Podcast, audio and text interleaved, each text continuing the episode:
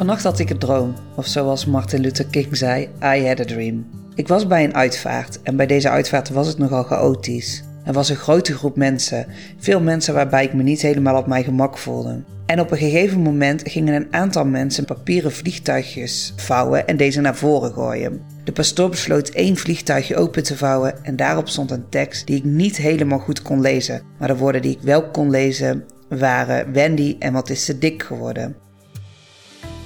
En iedereen begon te lachen toen de pastoor de briefje liet zien. Hij deed het daarom snel weg, maar het lachen ging even goed door. Daar was het gevoel weer, het gevoel van vroeger.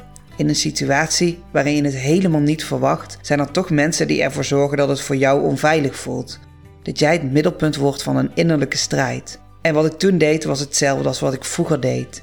Ik lachte een beetje mee, wilde verdwijnen en dat het moment zo snel mogelijk weg was.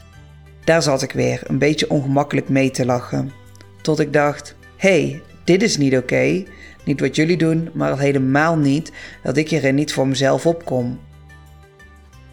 Ik ben naar voren gelopen. Ik heb de microfoon gepakt en zei: Hallo allemaal, ik ben vroeger gepest. En inmiddels heb ik hulp gehad om dat pestverleden een plekje te geven, aangezien het me bleef achtervolgen. Het verwerken van dit verleden heeft me een aantal dingen geleerd. Op de eerste plaats dat ik mag zijn wie ik ben, zonder schaamte. Op de tweede plaats dat het meer over de ander zegt dan over mij, dat het nodig is om op deze manier met me om te gaan.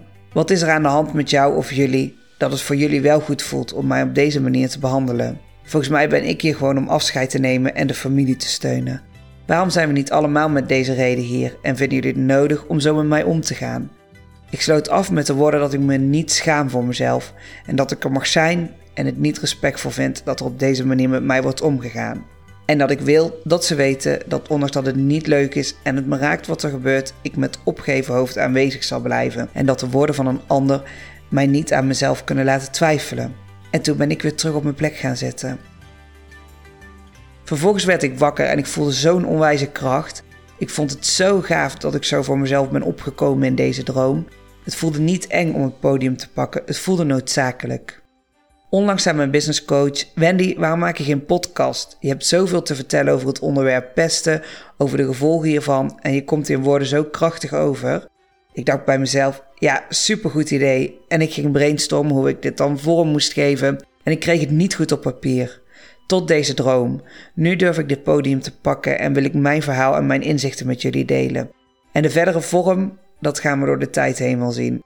Wil er een keer iemand aansluiten en zijn of haar verhaal doen? Je bent van harte welkom. De ene keer zal ik een verhaal delen over mezelf, een inzicht dat ik zelf heb gehad. Soms zal het wat algemenere informatie zijn over pesten of over de gevolgen.